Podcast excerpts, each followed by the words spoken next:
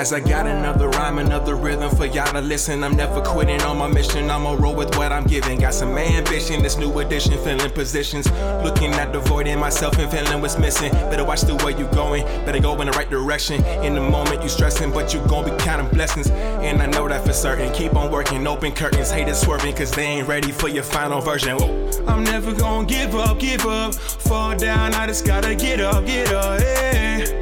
You're listening to the Tom Ficklin Show on WNHH LP 103.5 FM, your home for community radio. Good morning, everyone. Good morning. And it's Monday, September 11th, 2023. And that 9 11, kind of those words with the hyphen in between nine, those letters rather, numbers, um, unfortunately do have a do resonate with folks since uh, 2001. Uh, but we're not going to go there too much in terms of just, but I guess wanted to lift, lift up for, regardless of what we're talking about today, the uh, just remembering what happened on 9 11 uh, down in New York and also in DC. People forget about DC as well as in Pennsylvania. So let's kind of um, understand that America has a mission and that we're part of that mission, and the world has a mission, and we're part of the world mission. Today, we're going to talk about the world mission about health, and we're not going to be totally global, but we're going to focus in on sickle cell uh, sickle cell disease. This is a Sickle Cell Disease Awareness Month, and we're really privileged again, honored, I might say, to have uh, Dr. Cece Calhoun with us. And she's been with us before, assistant professor of medicine, hematology, and medical director of the sickle cell program at um, at Yale University and Yale Medical School. We're, we're, we're, joined by Reverend Dr. Leroy O. Perry, pastor of St. Stephen's AME Zion Church and cultural ambassador to the Yale Clinical Research Program, and Reverend Alvin Clayton, Pastor Walters Memorial AME Zion Church, and Cultural Ambassador to the Yale Clinical Research Program. Uh, some of you may or may not know that, but Dr. Uh, Calhoun assumed the role as medical director of the sickle cell program at Yale relatively recently. And she has really, since she's been on board here with us, uh, I could say used all of our tools, but really max maximized her experience, maximized her expertise, maximized her passion uh, to work towards reducing the, the burden, and it truly is a burden, psychological and medically, carried by individuals with sickle cell.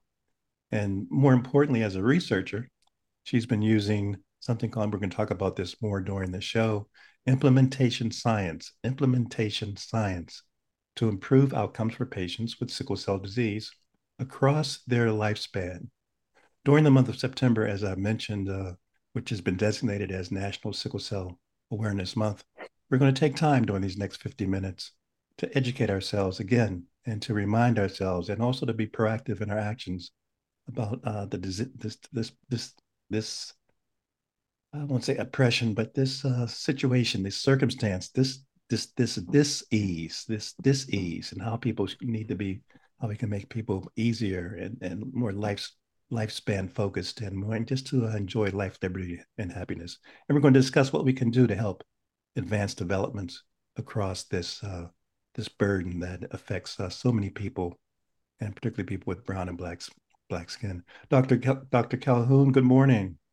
Good morning. Thank you so much for welcoming me again and that generous introduction. I really appreciate it. Well, you, I was paid well to say it, and uh, you know, and and I kind of I kind of rehearsed it, but no, I do. It's it's truly uh, truly uh, spoken from the heart because you're here to really with your passion and your purpose, and and I would say your when I say your product, your your your your mission delivery. Uh, yeah. let, let, let, let's let's let's start off about uh uh, what what is what it is, what sickle cell is, and uh, you know we, we, talked about it before, but I think people need to be re- reminded.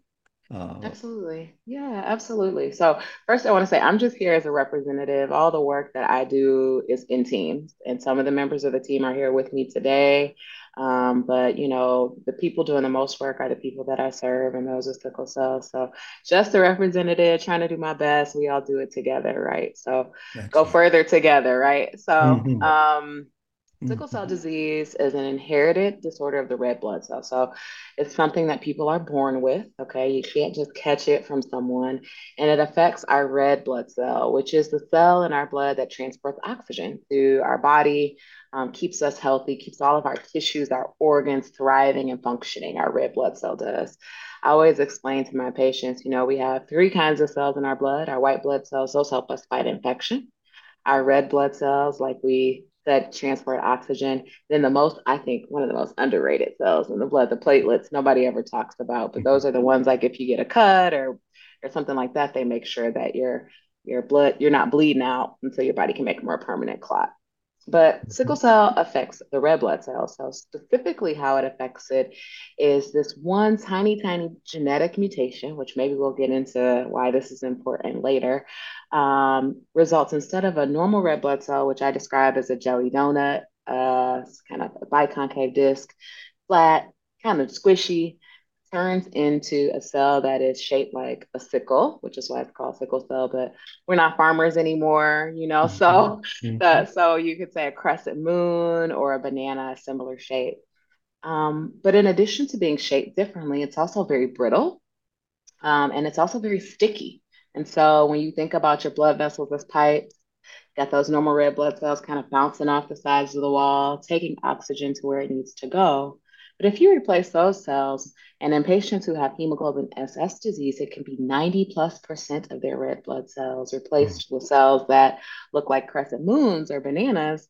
You can imagine maybe those cells are scratching up the sides of the walls of the blood vessel, sticking to the sides of the walls of the blood vessel, sticking to one another so that blood can't get through. And so they also break down faster. So when we think about how sickle cells up, shows up in clinic and in the lives of people that we care for or that we love, that's kind of the physiology behind mm-hmm. it, you know, mm-hmm. because most people think sickle cell and they think pain, mm-hmm. you know, because that's the most common presenting symptom.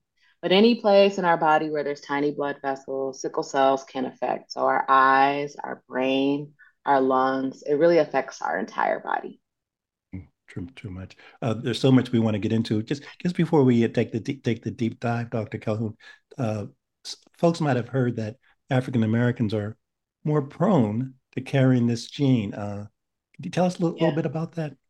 Yeah, so sickle cell disease and this misshapen or funny shaped red blood cell is actually protective against malaria. So, malaria is an intracellular parasite. You get bitten by a mosquito, it snuggles up inside your red blood cell and it proliferates and lives. But if your red blood cell is shaped differently, then malaria has a harder time thriving. So our bodies develop this as an evolutionary trait. And you know, you might be saying to yourself, well, you know, Dr. Calhoun, well, I have malaria in Connecticut you know, mm-hmm. how did this happen? Well, mm. any place where malaria is endemic, sickle cell is prevalent, like West Africa, Sub Saharan Africa, some places in India. And we know because of the transatlantic slave trade that there are Africans all across the diaspora, mm. not mm. just in the US, but in the islands, um, in other countries. You know, so this trait continued and persisted through that. Yep. So that's how we got sickle cell in the US, slavery. Mm. And, By, you know. Yes and we're going to d- delineate the, the difference between the trait and the disease in just in a yes. few seconds. But but I've just wondered, uh, folks have also there's some lack of understanding about how early uh, one can be exposed to the disease or be subject to the disease. Is it? Yeah. Is it, is it an adolescence thing or a baby? Yeah. So or... you know, sickle cell is something that you're born with, hmm. um, mm. and so even as um, a baby, this is a this is a condition that you have. Um, and it really doesn't go away um, and unless there's some special scenarios which we may be able to get to as kind of new things are emerging but it's something that you're born with and so when we're when uh, we are younger when we're babies we make a different type of hetal, hemoglobin called fetal hemoglobin, and that helps protect against some of the deleterious consequences of sickle cells. But even babies have swelling of the hands and feet, which is something called dactylitis, mm. or can even experience pain and some severe types even as a baby. So it's something that people with sickle cell are born with, they carry their entire lives. Um, yeah. Mm. And Reverend Perry and Reverend Clayton, just before I come to you, I wanted to ask uh, Dr. Calhoun also about the, because we've mentioned traits and and uh, the difference between someone having the trait and whether that's a a, not not a death sentence, but a but a pain sentence. Uh, but the difference between carrying the trait and actually harboring their body harboring the disease. Yeah. Mm-hmm. So, in order to have sickle cell disease, you have to kind of have two copies of that gene that has that mutation. We get one from our mom, one from our dad. I, when I'm in clinic, and I love being in person because I like to draw pictures. So, I mm-hmm. draw one of those like sixth grade biology. Remember those Punnett squares where you say you have a little a and a big A, and then it's autosomal recessive or dominant. So, you need two genes, um, one from mom, one from dad, to have sickle cell disease. But there are many people who have just one one sickle cell, one normal, and those that's called sickle cell trait. And so, can you look at somebody and see if they have sickle cell or sickle cell trait? No. Can you tell by the way they present whether they have sickle cell disease? Yes. Could you tell throughout their life if they had trait? Maybe not. So, usually, people with trait, unless they are in high altitudes, play like uh, professional level sports, rarely experience any complications related to sickle cell disease. However, we are learning more about risk factors that trait may predispose one to, um, like certain types of malignancy in the kidney, which is very, very rare. Um, but usually, people with trait live a normal, healthy life. It becomes most important when you meet that person you love and you guys decide to go have on a baby. So, mm-hmm. just understanding your risk of, of having a child who has sickle cell, I think is always important to be informed. So are, are you saying then, Dr. Calhoun, that a person should be, or can a person be, or should they even consider getting getting tested to see if they harbor the trait? Yeah, so you know, in the United States, all of our states now have newborn screen. So okay. if okay. you were born within the past few decades, which is you know not everybody, uh, you know, you may have known uh, your you, you should be able to know whether or not you carry trait. However, you know, if I'm a baby and somebody tells my mom that I have sickle cell trait, um, you know, she may tell me, but she may forget. I mean, a lot of time mm. goes by. And so people may not be aware of their trait status. You know, I think knowledge is power, right? Mm-hmm. And so always knowing kind of your body and yourself um, and your trait status will help you make conscious decisions, intentional decisions, and just, you know, set yourself up for success. So I would say it's important for sure. So when Reverend Perry and Reverend Clayton and I get b- born again, we should be tested for the trait. I mean, you know, whatever, wherever the wherever the spirit leads you. Okay, that's my life. Right. Let him guide okay. you. okay, good. Reverend Perry, Reverend Clayton, kind of jump, jump in and share with us because uh, you guys have been on the battlefield, and I, I'm, I'm going to say I'm going to delete that term and say the love field, the love, the love field uh, for for for for decades, and uh, and ad- advocates, orators uh, marketers, uh, salespeople, uh, p- disciples, even for for marginalized communities. And what do you think are some of the, if if there are still any uh, any misconceptions associated with, with sickle cell disease that we need to kind of refute or d- dispel in people's uh, perception? Reverend Perry, Reverend Clayton. Uh, thank you, Tom. One of the misconceptions I would think is because the, the sickle cell or patient live a relatively normal life. Um, they work, they play, they uh, uh, they get married. we just mm-hmm. talked about moments ago. Mm-hmm. Everything, for the most part, is normal until they go through this period of time when they have these issues. Mm-hmm. And, and and what happens? Um, they look normal, they act normal, but when, but I don't know what Cece. You can help me with the term that you want to use when when they have a a, about vasal, yeah, vaso-occlusive episode, a pain episode. Yeah, and, and and they get tired, and so sometimes they think that uh, they're, they're lazy, or, or they're not being honest about the pain, but uh, we want to make sure that people understand that if a person has sickle cell, um, that this is very real, mm. and that we and and you know make people aware that uh, this is this is a this can be painful. This this can wear you out. You're tired, and we just want people to know mm. that they're not faking. Mm. And when you, Cece was talking about uh, how how the the banana shaped uh, sickle cells goes through the through the arteries, you, you know, you you got blood everywhere in your body. Mm-hmm. So, so if you're going through that, every part of your body uh, can be in pain. Like somebody tripped me the other week, and I had a pain in my elbow, but that's only one spot. mm-hmm. but if you got sickle cell, yeah, that's pain everywhere. Mm-hmm. And sometimes people may not take that to be truth. Yes, excellent. Reverend Clayton, we're not talking about self-inflicted injuries. and, and and let me say, Cece, your I mean the background, your Afro-American history background is so so relevant and on point here because mm. many people think having a disease or a sickness is a curse from God.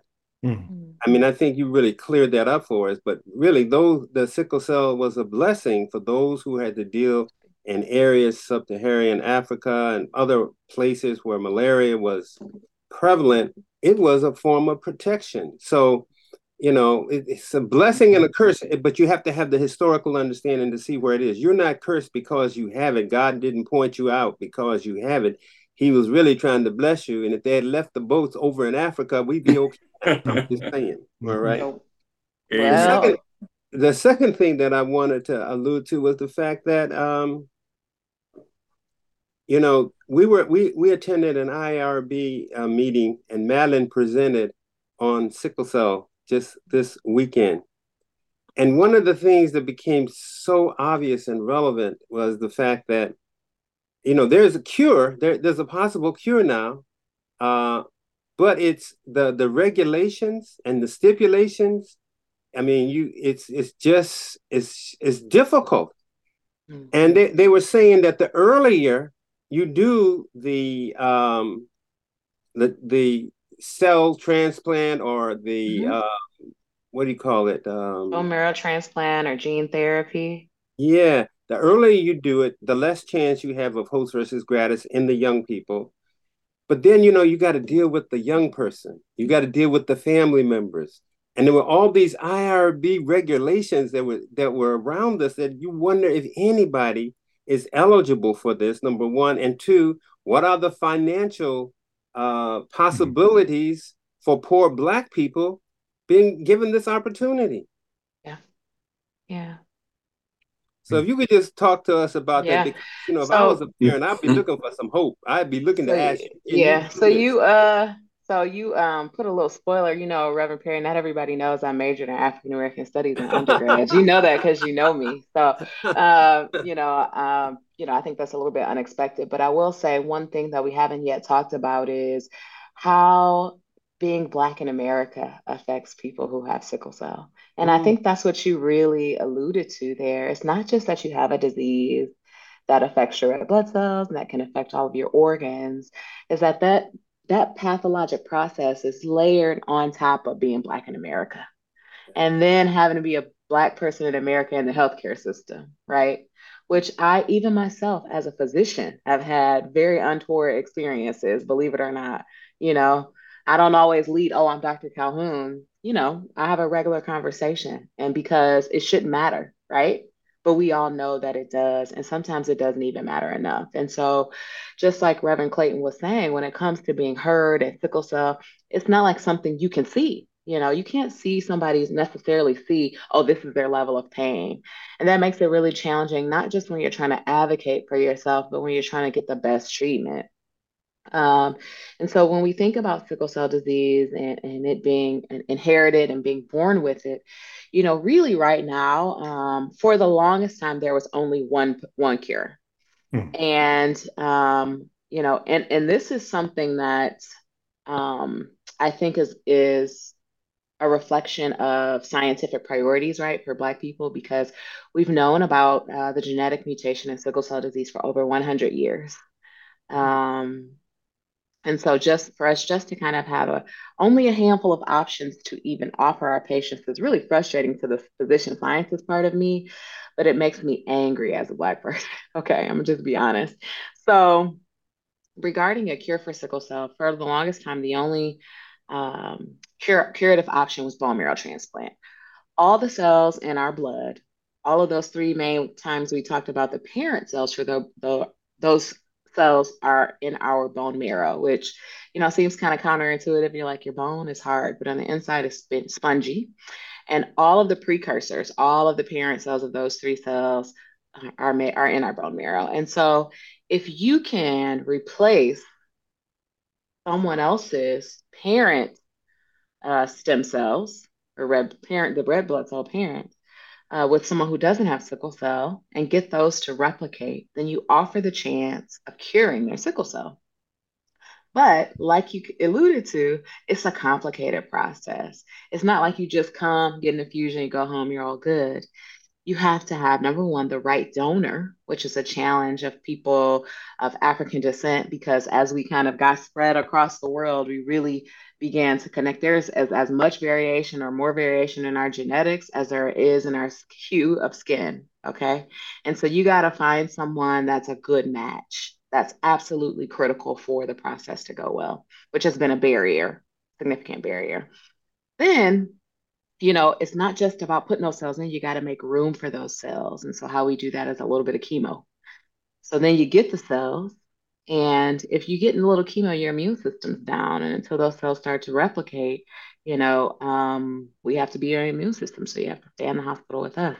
And there's no guarantee that they will replicate or that when they do, that you said graft versus host disease that that those new cells won't say hey hold up and attack the the donors the donor in their tissues. And so really navigating this challenging process to a successful cure. And we have had patients who have done it okay? Younger patients who have done well. And when it goes well it's fantastic but it is high risk.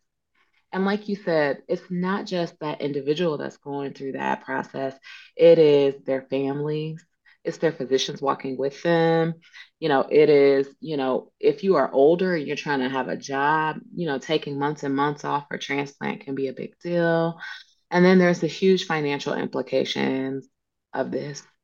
Um, and this challenge of not having the right donor has been a little bit mitigated by something new gene therapy everybody's heard about. So i don't want to steal the thunder you know, we're going to talk about this later. No, please go ahead. Go ahead. Yeah, what it allows us to do is say, hey, instead of needing cells from someone else, can I use my own cells?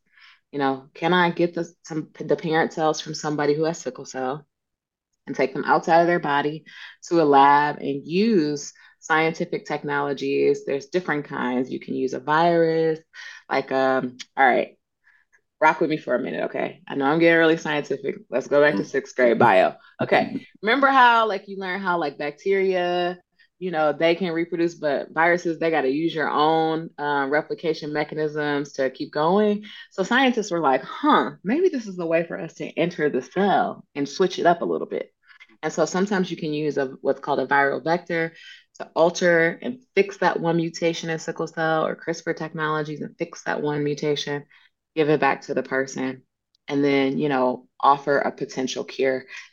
Um, new, inexpensive, okay? It's like a new car, right? So now we're trying to figure out as we've gone through clinical trials, which you know, we're moving forward towards this becoming something that is FDA approved, our insurance going to pay for this?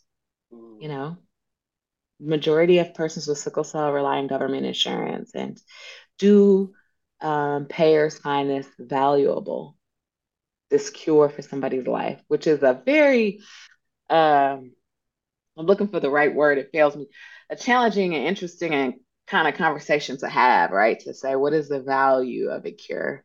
Um, and so, you know, I'm so excited about where science is, and I'm very interested in how uh, the financial implications will result in actual access. You know, we don't want to perpetuate any disparity. So um, that was a long answer. no, that, that, Your question.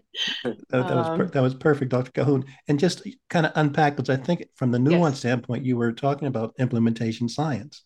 I mean, a little bit. Yeah. So, you know, so, so elaborate a little bit on that. Yeah, so you know, I, I might pivot us again. So, implementation science is all about the study of the the the methods, procedures, frameworks, processes that we use to take these evidence based practices and get them actually functioning in the real world.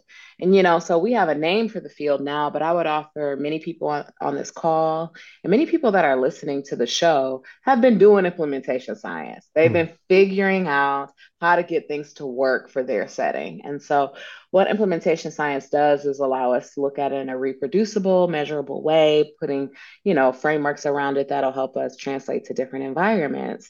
And so when we think about any kind of intervention or evidence-based practice, we call it the thing, right? When we think about the thing, we want to understand, you know, what is the context with which we're trying to implement this?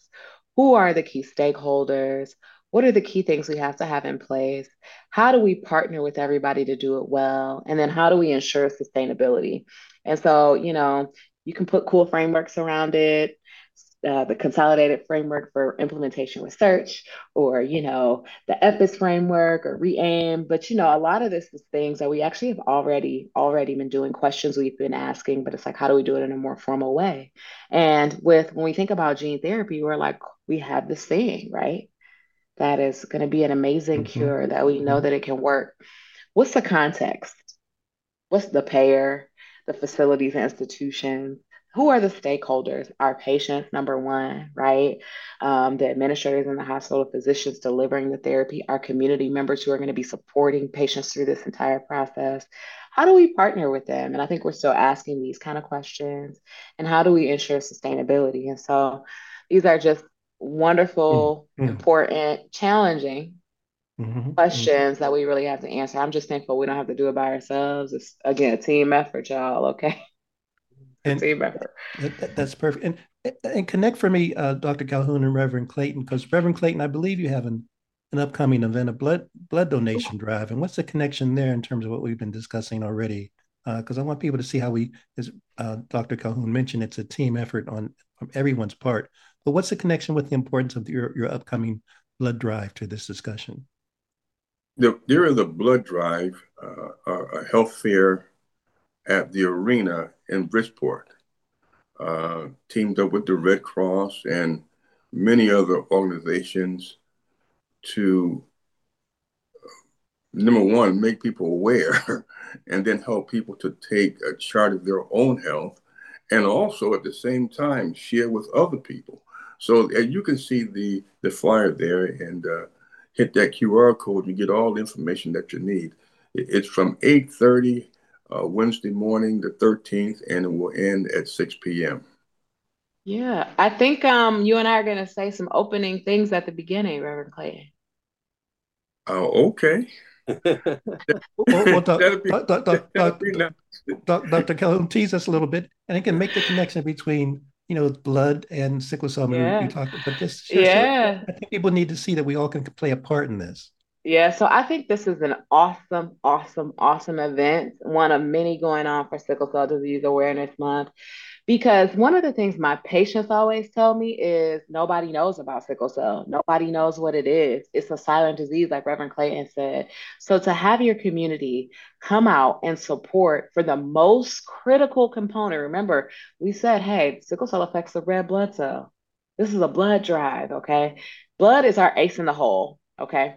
So whenever we mm-hmm. have really severe complications with sickle cell disease, you know, when it's something that we don't have a medication for, or we or we haven't gotten that person a curative therapy, or we're unsure, or our patients in a tenuous are in a tenuous position, if we can, what we do is give them blood. Okay. So the more, so this is literally the community pouring mm. in to the one of the, the most critical resources for persons who have sickle cell disease, mm. um, which is blood. And I think, uh, you know, like I talked about the variety in our skin color and our genetics, you know, there's certain antigens and comp- uh, uh, that minor antigens in our blood that people of color have, but maybe people of color don't. I mean, we encourage everybody to donate. We match an extended typing, but it's particularly important for people of color to come out and to give blood. And so, like, it is a visual representation of the community supporting people with sickle cell disease and really, you know, selfishly supporting me to do my job, right? Because this is mm-hmm.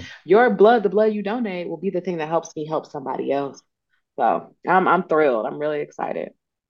And, and I get to see Reverend Clayton in person. So I get to and, and Dr. Calhoun, we're going to talk shortly about the uh the, your inpatient sickle cell disease clinic and the oh, recent yeah. opening. But Reverend Reverend uh, uh, Perry, I wanted to put you a little bit on the spot because you you preached a few about a month or six weeks ago about the blood. I'm sure you preached about blood before, but I just wondered if you wanted wanted to comment because it seems to me just as Dr. Uh, Calhoun was speaking and Reverend Clayton, your sermon gets it resonated with me. Not that I remember everything that you say during all your sermons, but but your one on on on the on the blood uh, uh, just connects. I just wonder whether you had any thoughts uh, about what Reverend Clayton and Dr. Calhoun have just mentioned in terms of the importance of this upcoming event. And theologically, the blood is essential. it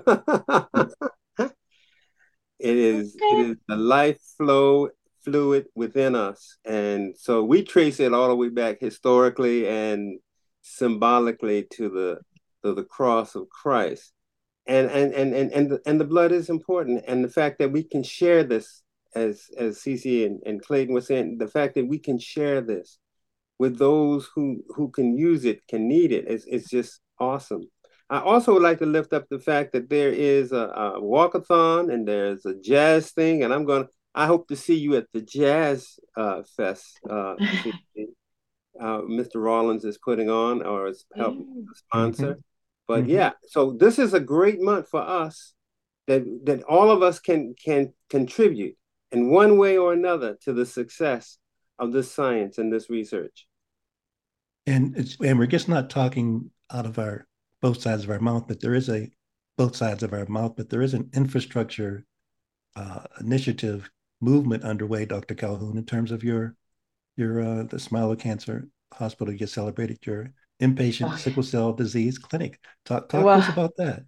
Yeah, so you know, one of the great opportunities that I have had to do is, you know, assume leadership of our program at Smilow Can- Cancer Hospital, and one of the reasons that's been really great uh, and and fulfilling is because we have really engaged leadership who wants to do the best that they can for persons who have sickle cell, and that's just priceless and, and when it comes to healthcare. And so we're able to ask and then also answer, right? Mm, Which is mm. important, right? We can ask a lot of questions, but what how are we going to find solutions and implement solutions, right? Back to implementation science.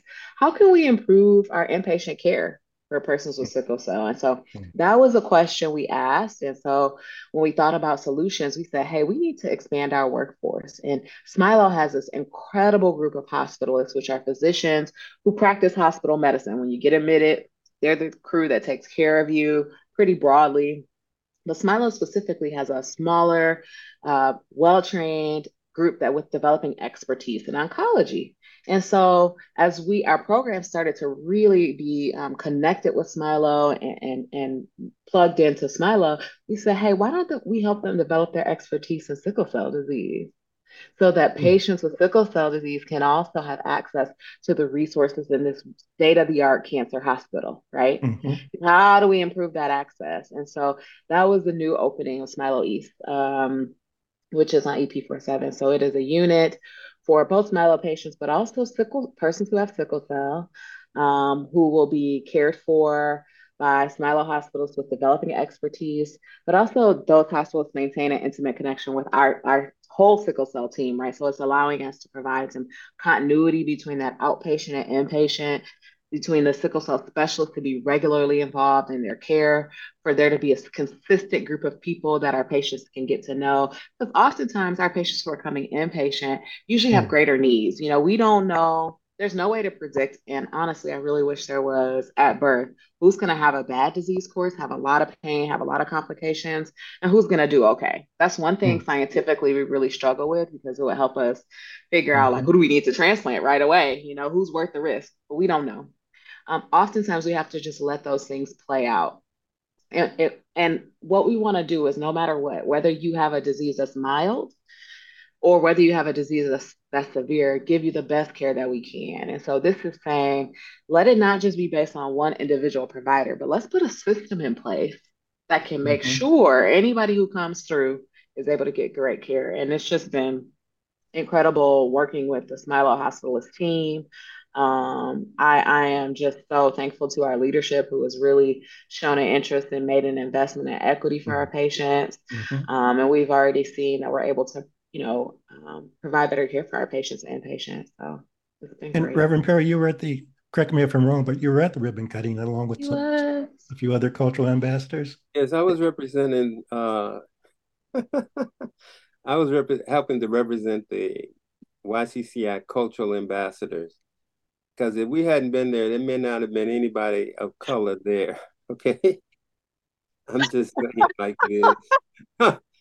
and so, since it affects us, we wanted to be there to mm-hmm. show that you know we, the community has to have some kind of um, parlance, re- relevance, commitment to what we're mm-hmm. doing. Mm-hmm. Otherwise, it'll be in a in a silo that nobody knows what's going on.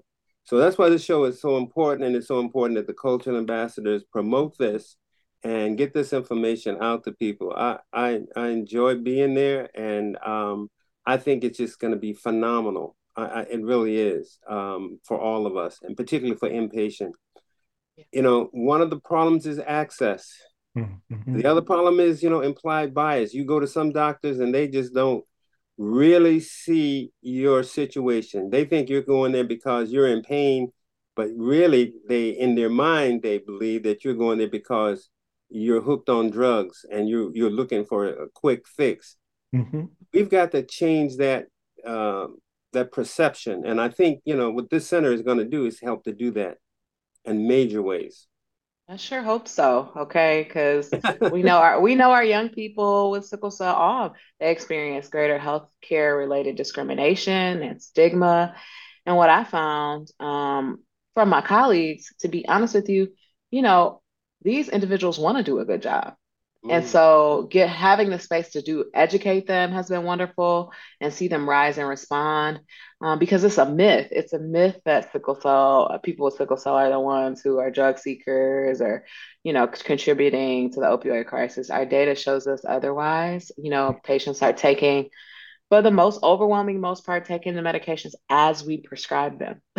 okay, and mm-hmm. so we have to to really, you know, we're humans, right? So nobody's going to be perfect, okay? But it can't be that the one person who feel, you know, goes into your stigma is the one person you think represents the hundreds of other people that you treat, you know what I'm saying? So we're working on it for sure. And one other thing, Cece, you had once talked about how young people had to transition as they got older mm-hmm. and how that transition period was somewhat yeah. sometimes had some cracks in it and you were trying to work them out mm-hmm. yeah that's you know my favorite like uh you know amongst all sickle cell if i if you're like what do you like the most in terms of my research or just clinical interest is working with young people um, part of that is because, and I, re, you know, I'm not too, I'm, I'm still young, so I'm not too far off. But you know, I just remember that time in my life, and even now, still, just that when when you have someone who believes in you, who sees the best for you, you rise to the occasion. I find oftentimes with our young people, they do it. In sickle cell disease, that adolescent and young adult period is when the disease kind of starts to get rough, some of the complications start manifesting, maybe the pain gets worse, or we see some changes in the kidney, or maybe even sometimes some eye changes that really mm-hmm. start to come about. But again, that's layered on top of trying to be a young person, right? You're trying to figure out what I want to do when I grow up. Uh, how am I going to get a job? If I have pain every single month, and like Reverend Clayton was saying earlier, nobody can see it, they think I'm just faking, like, you know, how am I going to live? Or I want to be like my peers. I don't want to be mm-hmm. different, but I have this sickle cell. Or, you know, as I get older, I'm used to uh, this pediatric environment where everybody treats me like I'm super young and you want me to be an adult. It's a big jump. I don't know what to do. Like, how do I do that? These hospitals look totally different. Um, or is there going to be a sickle cell specialist like the one I've known my whole life? And so, you mm-hmm. know, my career questions are like, how do we smooth that? And we have a precedent. You know, the American Academy of Pediatrics tells us, hey, here are the main elements of how you should support patients as they transition. Um, but, you know, a lot of times in sickle cell centers, we don't have the infrastructure in place. And so we say, we got the thing. We can say with implementation science, how do we get it into where it needs to go and get it to the people who need it?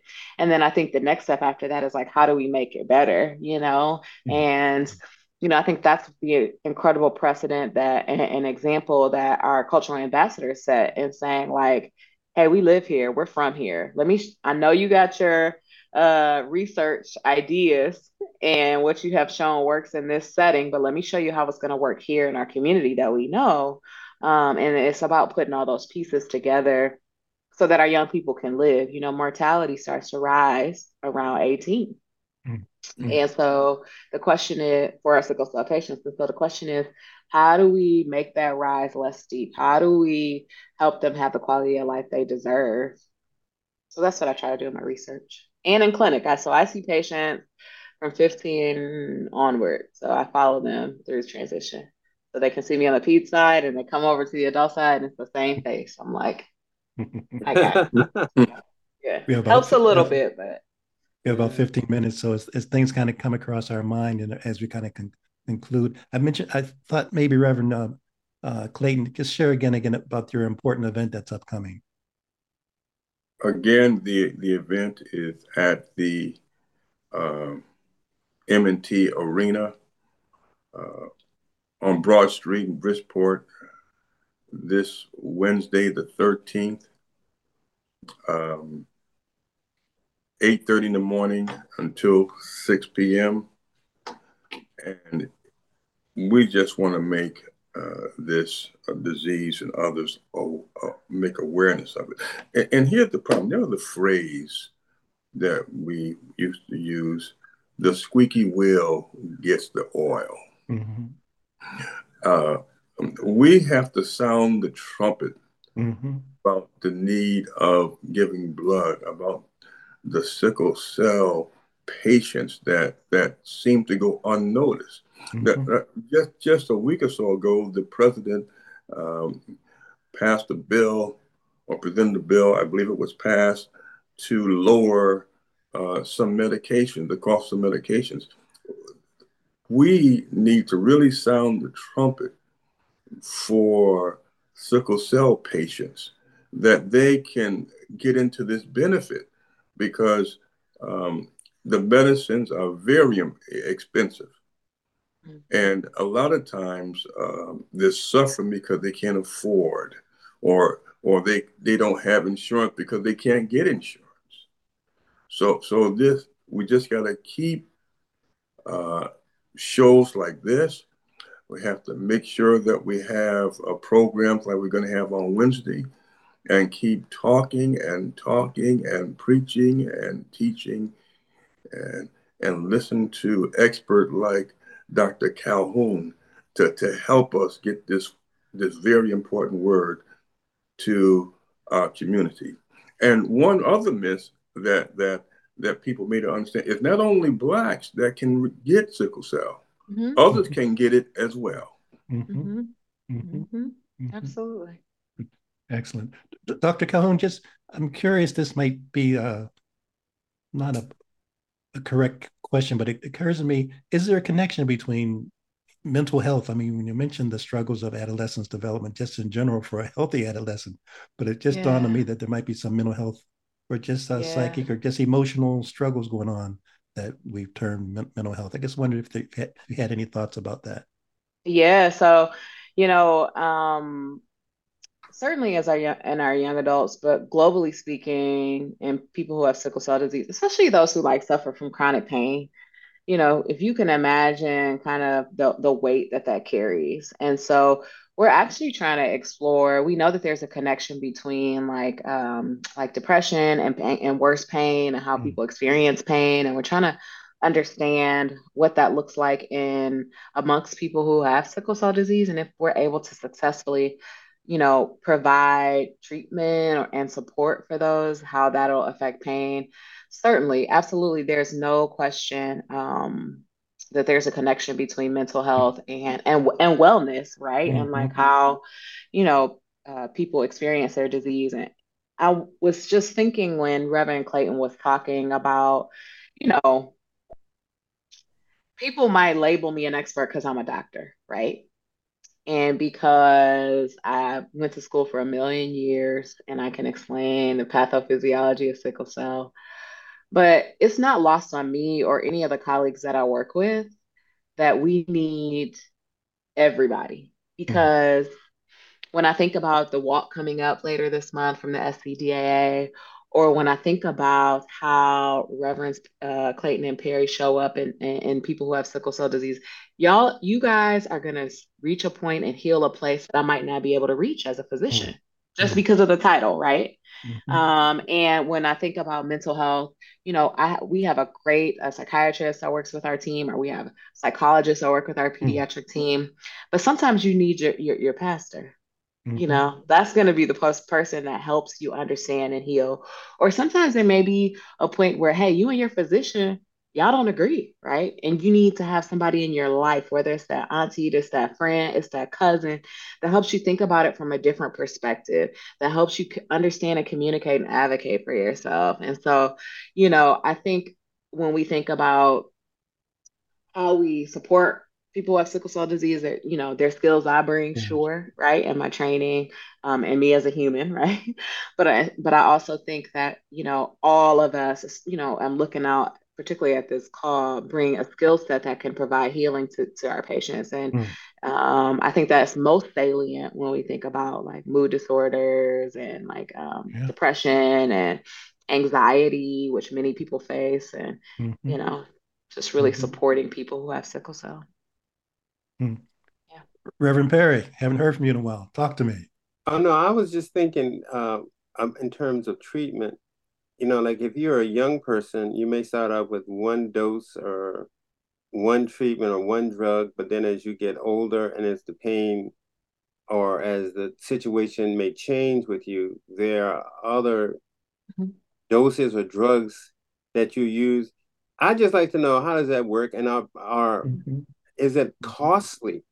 So mm-hmm. in in the lifespan of a child from one to 25 or one to 50 or one to 40, yeah. Is that is that an insurmountable cost for them, or is it covered through you know Medicaid or government monies, or you know, yeah, the work and pay for this too? And... Yeah. So you know, listen, our healthcare system is a work in progress. Okay. okay. so so, you know, um, I think that when it comes to cost and, and cost effective delivery of care, we always have a lot of work to do. With sickle cell disease, all right, so my general approach is always to treat the disease first, right? Um, how do we prevent sickling and, or address, you know, those misshapen cells? And really, uh, up until about five or six years ago, we only had one main option, which was hydroxyurea um, which helps make fetal hemoglobin, like that hemoglobin you make when you're a baby that's protective. It tells the bone marrow to make more of that. Um, thankfully, science got a clue and was like, huh, maybe we should figure out, huh, we already know how this works. How can we develop drugs around it? So we've gotten a couple of new options to treat sickle cell disease. And so that's one how things change over mm-hmm. time in one way, right? Because science, we're always learning and growing. So the treatments that are available, if think if we're doing things right, the treatments that are available uh, 30 years ago, we should have way more, you know, mm-hmm. even 3 mm-hmm. years ago. I hope that we continually have. That's why we have clinical trials, right? Because we need more treatments, right? And so the treatment landscape and how you treat sickle cell disease is always going to be moving forward. That's what I hope. That's what I pray. And then we also think about how we treat the complications of sickle cell disease, like we talked about pain, right? And so you know, I think we are learning more about best ways to treat pain as well. And so you might have started off with this one medication, but then we found out, hey, maybe it's safer for us to use this other medication because we know you're going to live for a long, we hope you live for a long time. And so we want to try this other thing. Or, hey, you know, we only have opioids, but now we have these other things. Can we try those? Um, even now, something that's cool that I'm excited about is in medicine, we're even incorporating like Eastern traditions like acupuncture. Oh. Um, yeah, like learning more about these things. Um, I recently went to the NIH uh, sickle cell disease meetings um, in Bethesda, and when somebody was giving a talk about acupuncture and different compounds like turmeric uh, mm-hmm. for healing, and you know, this is just you know uh, bench level research, but I was like, this is so exciting. Um, and so as you know, people age and get older, the treatment landscape changes. You know, new things are generally more expensive, so you know that that's gonna have some financial implications. But also with our young adults, you know, they they sometimes lose their insurance coverage, mm-hmm. um, and they don't know how to get it back, mm-hmm. and so they have to make a decision. They have to say, I know this treats my sickle cell, but I got pain right now. So how, so if I got to pick one medication, I'm, i might pick my pain meds, but the long game is right. If you don't treat your sickle cell, you're gonna keep having pain. It's yeah. not gonna, you know, and so they get put in positions that are very challenging, um, just in general, or even not just our young people. You know, if you are a single parent and your kid has sickle cell, and every t- if every time they have to have a fever, every time they have a fever, they have to come in and get antibiotics because to be protected and you don't have no more who you have maybe other kids who's going to watch them or you may not be able to afford that day off of work. You might need that money you know to take care of other kids. And mm-hmm. so these are ways in which kind of our societal inequities really kind of lay over top of managing a disease. So i, I always say when it comes to people who have sickle cell disease and the solutions we find, improving access, the strides we make, we're going to be able to apply to so many populations because they mm. highlight mm. all of the issues we have in our healthcare system. And so hopefully, when we find the solutions, we can just scale in and apply it to many people. Mm.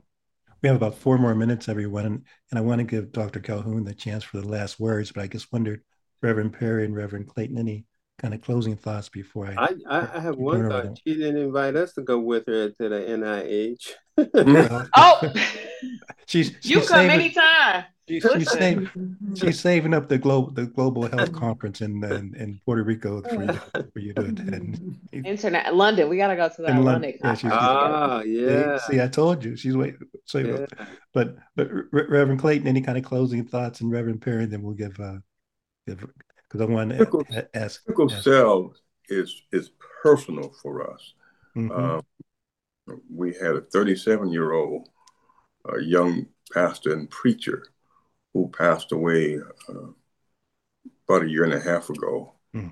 from this disease, mm. and we we want to do all we can to make sure that others are aware of sickle cell and thing they can do to help other than the future.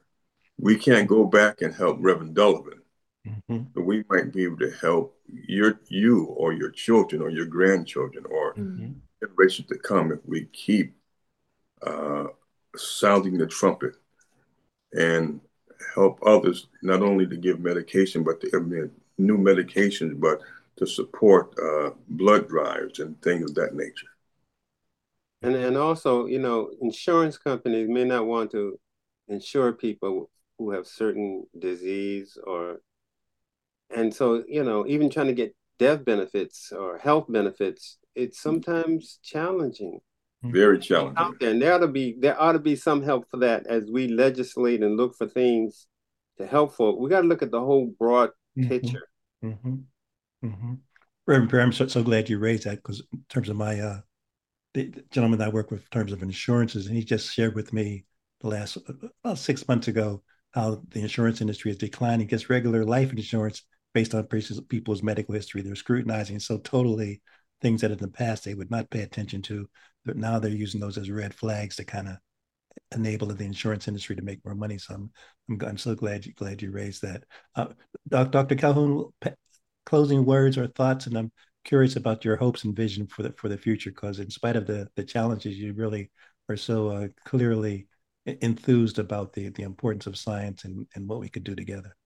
Yeah so i think that that's exactly it. I have hope for what we can do together. You know i think sometimes physicians are heralded as kind of like the leaders and the people who do the healing but it's really a journey that we all have to go on together. And so uh, for not just for all of us on this call, but for everyone who may be listening, you do actually have power to mm. treat people who have sickle cell disease, whether it is being a support, being a listening ear, um, donating blood, which is huge. Mm-hmm. mm-hmm. Um, whatever you wherever you are you know we can be on this equity journey together and so i just want to encourage everyone to just join us partner with us on supporting these warriors um, yeah. So excellent. Excellent. Thank you, everyone. Thank you, Harry. Uh, look forward if people can make it to Bridgeport or to the, the sickle cell walk or to the concert. We'll post that information. And just uh, it's been a pleasure to kind of be to be in your to be in the company of the reverends and and, and Reverend Reverend Calhoun as well, Re- Reverend Doctor Calhoun. well, I thank y'all so much. Thank you. Take take care, everyone. Bye.